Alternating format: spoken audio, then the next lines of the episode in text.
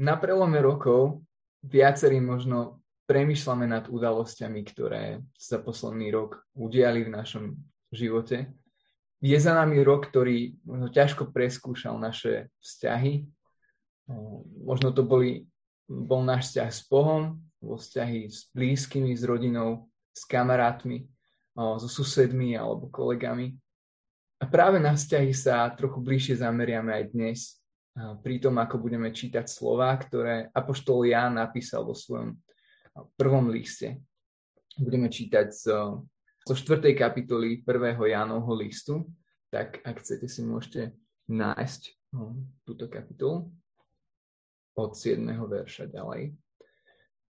A skôr než sa do toho pustíme, tak si iba, iba v krátkosti pripomeniem, že kto je autor týchto slov.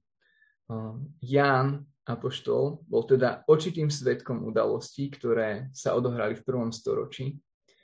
A píše ako jeden z posledných žijúcich Ježišových apoštolov, ktorí zažili jeho život, smrť a zmrtvých stane. A, a silným dôrazom v Jánovom evaníliu, ale aj v jeho listoch je, je rozmer očitého svedectva. Hovorí, že Zvestujeme vám to, čo sme na vlastné oči videli, čo sa naše ruky dotýkali. Poďme sa teda aj v úvode tohto roku, 2022 po Kristovi, začítať do, do 4. kapitoly 1. Jánovho listu. A pri premyšľaní nad dnešným textom si pomôžeme obrazom stromu.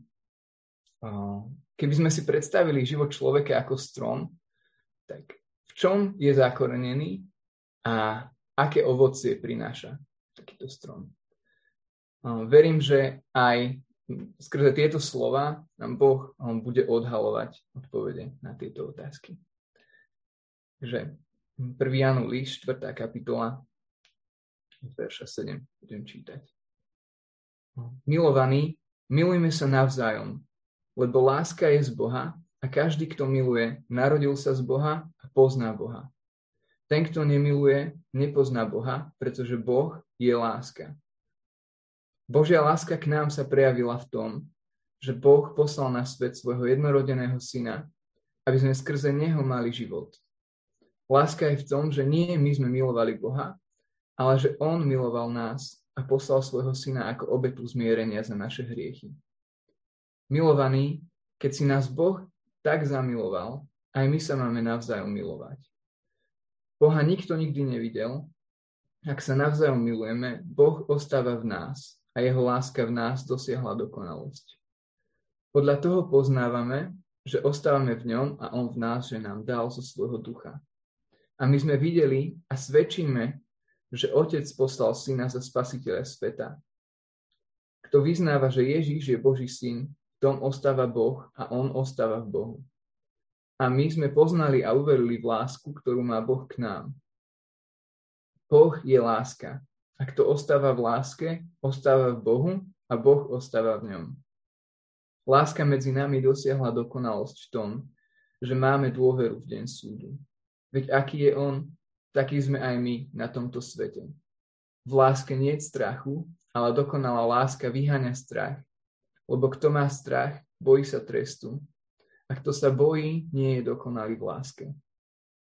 My milujeme, lebo On nás miloval prvý. Ak niekto hovorí, milujem Boha a nenávidí svojho brata, je klamár.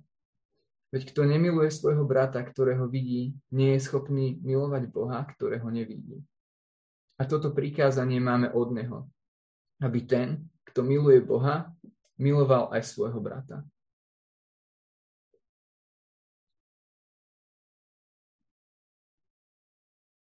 Takže um, akým spôsobom môžeme vnímať um, ten rozmer stromu, a z čoho vychádza, kde má svoje korene a aké ovocie uh, má prinášať.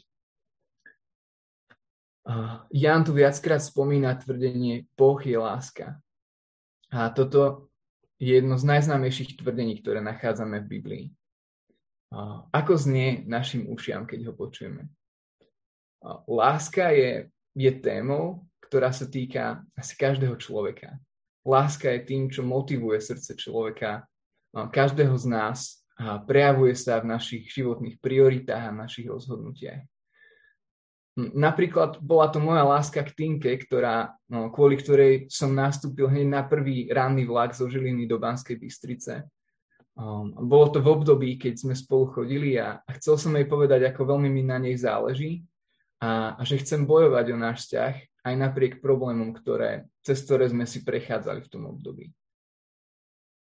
A, a keď Jan píše o láske, um, alebo teda keď Jan píše o láske ako mm, ako nejakej um, téme nehovorí vôbec abstraktne alebo nejako nekonkrétne, ale láska, o ktorej píše, je veľmi, veľmi konkrétna a veľmi, veľmi praktická.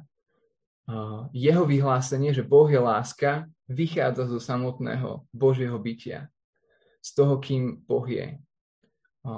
Boh sa nám cez svoje slovo zjavil ako ten, ktorý ktorý je láskou. Vždy bol láskou, čo môžeme vnímať na vzťahu Trojice, Otca, Syna a Ducha Svetého. Láska je súčasťou toho, kým Boh je a, a je aj nekonečná. Otec, Syn a Duch zažívali spoločenstvo a, a láskyplný vzťah um, ešte predtým, než sa Boh rozhodol, že stvorí svet a ľudí. A, a tak Božia láska sa, sa vyliala štedro do, do celého stvorenia a aj stvorenie tým pádom, keď Boh utvoril, videl, že to bolo všetko veľmi dobré. Práve preto, lebo Boh tvoril zo, zo svojej lásky, z plnosti lásky. Nie preto, aby, aby mal čo milovať. Ježiš to odhaluje aj v momente, keď sa modlí k Otcovi, čo Jan zachytáva vo svojom evaníliu v 17. kapitole. Ježiš hovorí, Oče, chcem, aby aj tí, ktorých si mi dal, boli so mnou tam, kde som ja, aby videli moju slávu, ktorú si mi dal, pretože si ma miloval ešte pred stvorením sveta.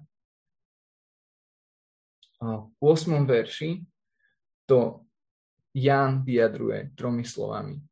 Boh je láska.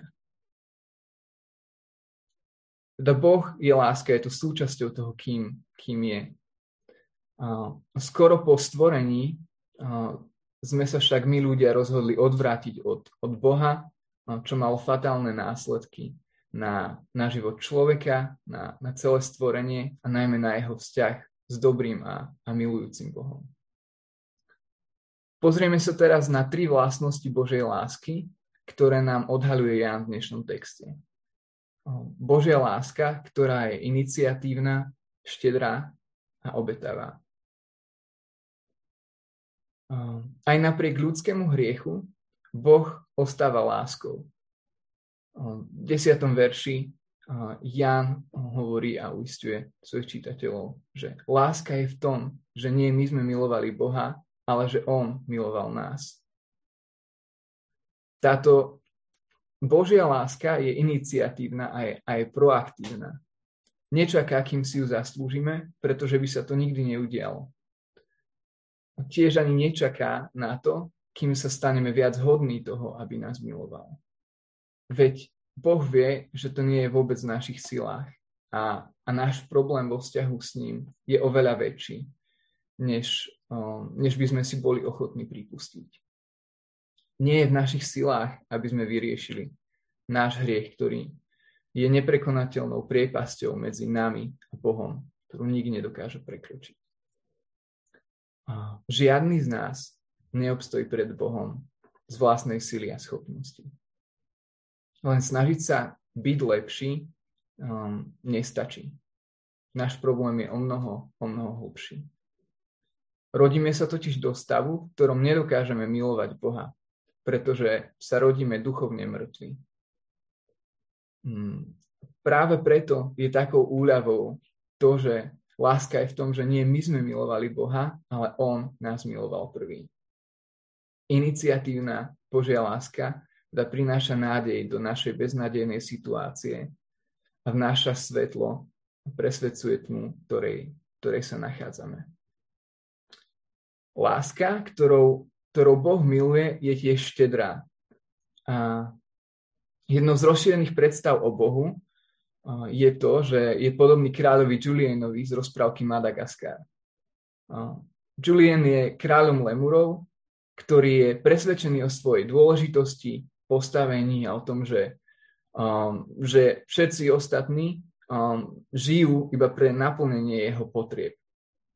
Je narcistický a zahľadený do seba a miluje byť uctievaný, obskakovaný a obsluhovaný. Ak by sme spolu s ním uh, boli na Vianoce, tak všetky darčeky by patrili len jemu. Biblické svedectvo o Vianočnom príbehu, ktoré sme si pred vyše týždňom pripomínali, je však úplne opačné. Vidíme v ňom, ako Boh štedro dáva ľudstvu ten najzácnejší dar, aký si môžeme predstaviť. V 9. verši no, Ján o tom píše. Božia láska k nám sa prijavila v tom, že Boh poslal svojho syna že Boh poslal na svet svojho jednorodeného syna, aby sme skrze neho mali život. Boh svoju lásku k nám prvé Vianoce prejavil veľmi konkrétne a prakticky. Urobil to tak, že poslal svojho jednorodeného syna. Napriek tomu, že je kráľovským synom, on neprišiel, aby sa nechal obsluhovať a obskakovať, ale prišiel, aby, aby slúžil tej najväčšej potrebe, ktorú, ktorú sme mali. Otec poslal svojho syna, aby sme v ňom mali život. Tak prejavil svoju štedrú lásku voči nám. Teda otcová štedrá láska vytvára dobré a, a bezpečné prostredie pre život. V skutočnosti Božia láska je tým jediným zdrojom skutočného a, a väčšného života, ktorý, ktorý môže obstáť. A dostávame sa k tretej vlastnosti Božej lásky, o ktorej Jan píše. V desiatom verši teda hovoril, že láska je v tom, že nie my sme milovali Boha, ale On miloval nás a poslal svojho syna ako obetu zmierenia za naše hriechy. Tá skutočnosť, že Boh je láska, ktorej píše Jan, je jedným z najznámejších veršov Biblie. Zároveň je to však aj jedným z najprekrúcanejších tvrdení, ktoré v Biblii nachádzame. Prečo je to tak? Často sa totiž stáva, že či už zámerne alebo omylom my ľudia túto pravdu otočíme a namiesto Boh je láska, znie odrazu láska je Boh. Um, to však nefunguje, lebo Jan nepíše nejakú matematickú rovnicu, ale, ale hovorí o Bohu. A, a keď to tvrdenie Boh je láska otočíme, a vy, vypadne nám z toho, že láska je Boh, úplne to mení celú perspektívu, pretože odrazu sme to my, ktorí tvoríme Boha podľa svojej predstavy toho, ako vnímame lásku. A takéto presvedčenie nás následne odvedie preč od skutočného Boha, ako sa nám zjavil v Biblii. On sa nám zjavil vo svojom synovi a hovorí k nám cez svoje slovo, ktoré je oživované jeho duchom. Ale, ale keď tvrdíme, že láska je Boh, tak potom je to úplne závislé na našej, našich predstavách a naši, našom premýšľaní. Ak je napríklad pre náš najvyšším prejavom lásky tolerancia, tak nám vznikne Boh, ktorý um, sa nám môže zdať na prvý pohľad veľmi lákavý a veľmi vľúdny a mierny, ak by sme sa však ubrali týmto smerom a dojdeme až nakoniec, tak narazíme na Boha, ktorý nie je láskavý, ale ktorý je ľahostajný, ktorý, ktorému je úplne jedno, um, ako žijeme a je úplne jedno, čo robíme a čo sa s nami deje. Ale práve preto je Ježišov život a smrť tak dôležitým základom pre uvažovanie nad, nad Božou láskou pretože ukazuje, že, že živý Boh vôbec nie je ľahostajný. Práve naopak, pretože nás miloval, poslal svojho syna ako obetu zmierenia za naše hriechy. Hovorí sa, že, že láska býva slepá. Boh však vidí úplne všetko. Jeho neprekvapí žiadny hriech, pretože on vidí do nášho srdca ešte lepšie, než, než my sami. Napriek tomu, že Boh úplne vidí našu celú biedu a stratenosť, prejavil k nám lásku a to tak, že nielen poslal svojho syna, aby žil dokonale poslušný život, ktorý mal žiť každý jeden z nás, ale jeho syn podstúpil smrť ako trest za hriech, ktorý mal stihnúť nás. Vo veršoch 17 a 18 Jan k tomu píše, že, že dokonalá láska vyháňa strach, pretože máme dôveru voči Bohu v deň súdu. Pred súdom, ktorý nastane, obstojíme len a len vďaka tomu, keď budeme v Ježišovi a, a že skrze Neho, cez Neho budeme vyhlásení za ospravedlnených. Chceš poznať Božiu lásku? Pozri sa na kríž. Kríž je tým najväčším dôkazom Božej obetavej lásky k nám. Prijal si Ježišovu obeť, ktorej môžeš mať život, alebo sa snažíš získať si a zaslúžiť si Božiu lásku svojimi, svojimi snahami, svojou zásluhou. Takto nás Boh miluje. Iniciatívne, štedro a obetavo. A práve v tejto jeho láske môže mať na život pevné a zdravé korene. Hm. Božia láska môže byť tou životodárnou miazgou, z ktorej čerpame každý deň. A práve tento koreňový systém je spolahlivým základom pre chutné ovocie, ktoré náš život môže prinášať.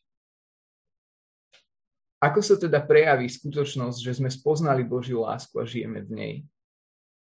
Ako táto, táto realita ovplyvňuje vzťahy v našej rodine, v zborovej rodine, vzťahy s kamarátmi alebo kolegami v tomto roku? Teraz sa dostávame do jadra toho, čo sa snaží Jan odovzdať svojim čitateľom v tejto kapitole. Hovorí, že ovocím života, ktorý je zakorenený v Božej láske, je vzájomná láska. Náš charakter, naše srdce je premieňané poznaním Božej lásky. Jan píše v 11. verši túto výzvu. Milovaný, keď si nás Boh tak zamiloval, aj my sa máme navzájom milovať.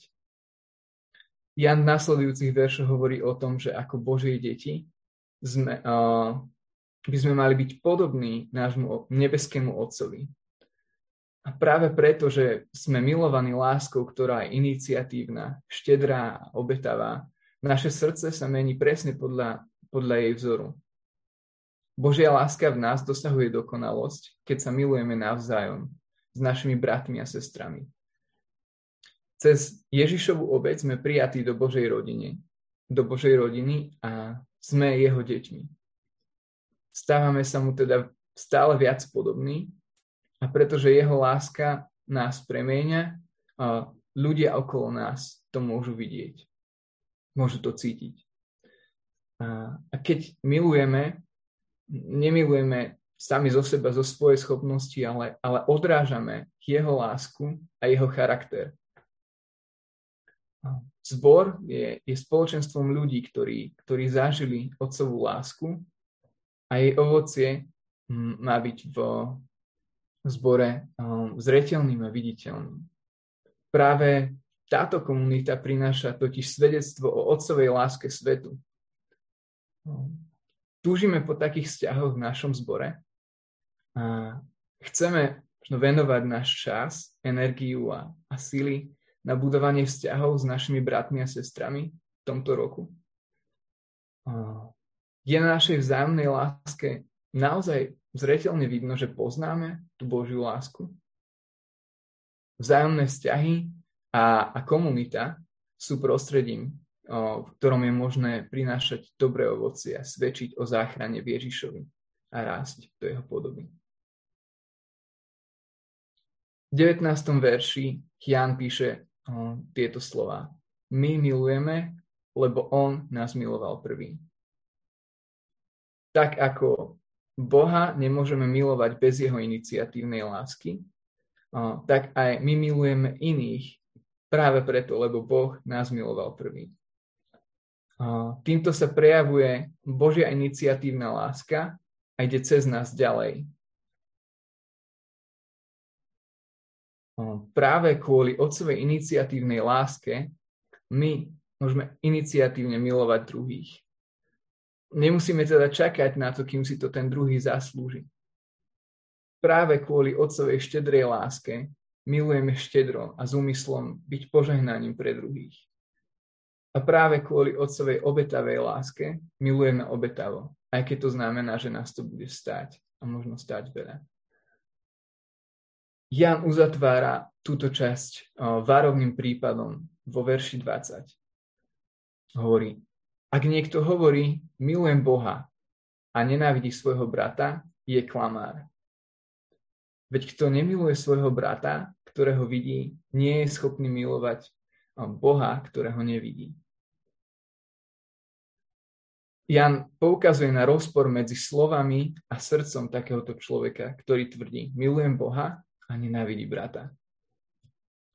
Upozorňuje na to už konkrétnych ľudí v zbore v rannej cirkvi v prvom storočí. Akoby na nich kričí a hovorí, že nezaspíte na Vavrínoch. Upozorňuje ich, že ich láska voči Bohu sa má prejavovať ovocím v láske voči druhým. A zároveň tieto slova môžu byť veľkým varovaním aj pre nás dnes. Ovocie, ktoré náš život prináša, je dôležitým ukazovateľom toho, v čom je náš život zakorenený. Aj sám Ježiš o tomto vyučoval, keď spomenul vo svojom vyučovaní kázni na hore 7. kapitole Matúšovom evanieliu. Ježiš vral, po ovoci ich poznáte vári oberajú strnia hrozno a zbodľačia figy, tak každý dobrý strom rodí dobré ovocie a zlý strom rodí zlé ovocie. Jan následne uzatvára celú túto pasáž v 21. verši. A toto prikázanie máme od Neho, aby ten, kto miluje Boha, miloval aj svojho brata. A možno si práve pri písaní týchto slov Ján spomenul na to, že Ježiš počas poslednej večere hovoril učeníkom, hovoril im o znamení, podľa ktorého ich budú všetci vedieť rozpoznať v Jánovom evanieliu, 13. kapitole. To zachytil.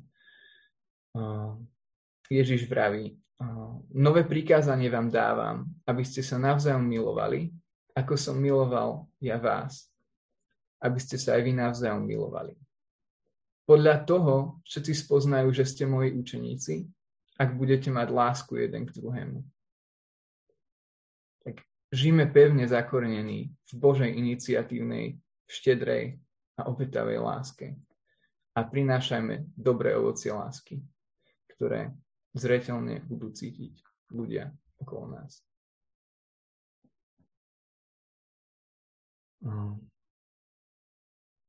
Oče náš, tak ti chcem veľmi ďakovať za tvoju lásku, ktorou si nás miloval, za to, že ty si bol iniciatívny, prvý, ktorý si svoju lásku prejavil. A, a tak ťa veľmi chcem prosiť o to, aby sme mohli túto lásku poznať, žiť v nej, byť nej pevne zakorenený aby, aby prinášala dobré ovocie v našich životoch aj v tomto budúcom roku. Amen.